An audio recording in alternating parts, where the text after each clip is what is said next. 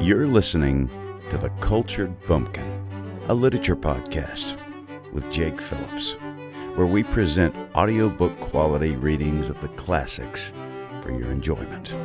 Thank you for stopping by.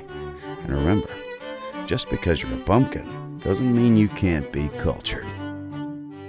Hello, and welcome to The Cultured Bumpkin.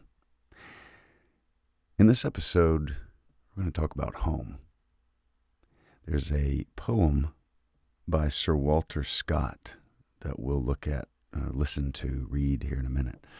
But first, um, I will say it's hard for me to respect someone that doesn't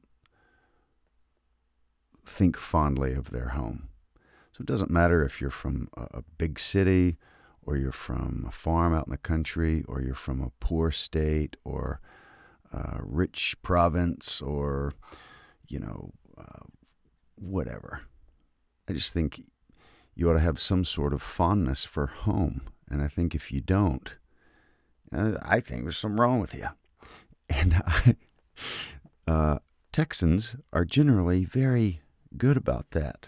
They're very proud of where they're from. Sometimes it can be downright annoying, but I really admire how proud they are of, of being from Texas. I have seen uh, white Texans, black Texans, Hispanic Texans, Native American Texans get mad. I used to be in the Army, so my gosh, I saw the colors of the rainbow out there with regard to uh, the diversity of uh, race within a unit where you have to be in a barracks and just get along. anyway, this particular incident that I will recount happened at a wedding, actually, a wedding reception.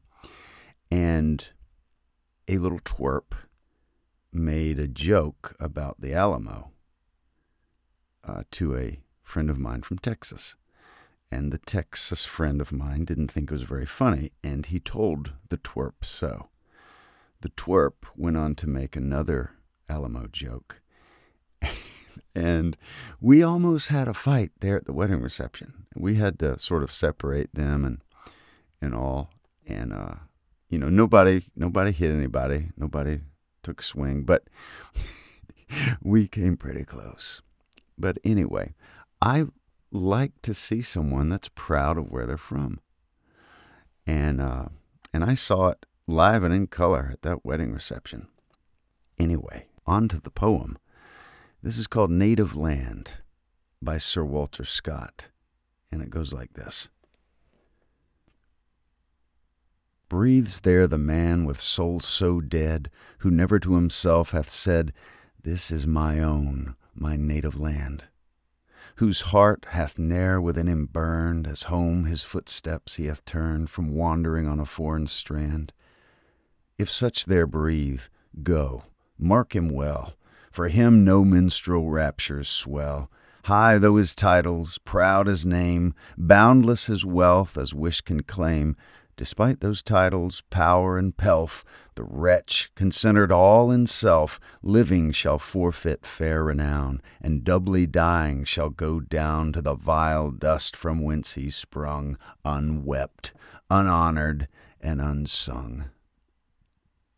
So I think that old Sir Walter, uh, Sir Walter Scott didn't think very highly of a guy who wasn't proud of where he's from either.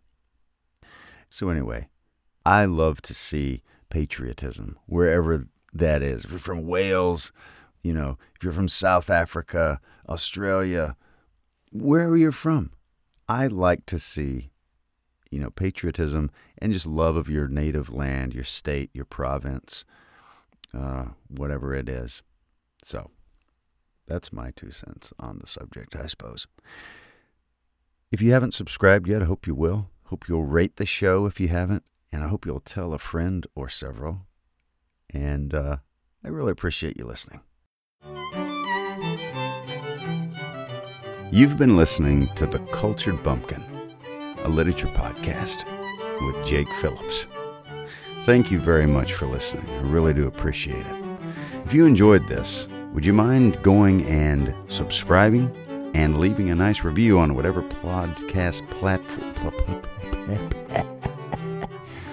podcast platform you heard this on. I would really appreciate it. Thank you very much for listening, and we'll see you next time.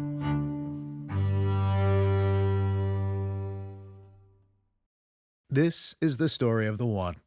As a maintenance engineer, he hears things differently.